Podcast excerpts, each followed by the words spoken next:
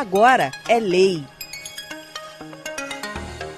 Foi divulgado no Diário Oficial do Executivo, nesta quinta-feira, dia 16 de julho, a lei que altera a legislação do Programa Estadual Parcerias Público-Privadas, a PROPAR, criada em 2007. A medida alterou o inciso 9 e 10 do artigo 6, que se refere à indicação do membro eventual do Conselho Gestor da Propar. Segundo o governador do estado, Luiz Fernando Pezão, os conselheiros não devem ser indicados pelo Poder Executivo por infringir a Constituição Federal. O artigo 2 da Lei Maior aborda o princípio da separação de poderes, que devem ser harmônicos e independentes entre si.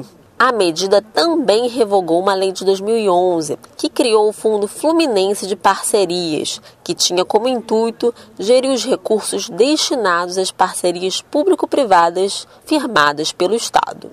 Carolina Lessa, para a Rádio Alerj.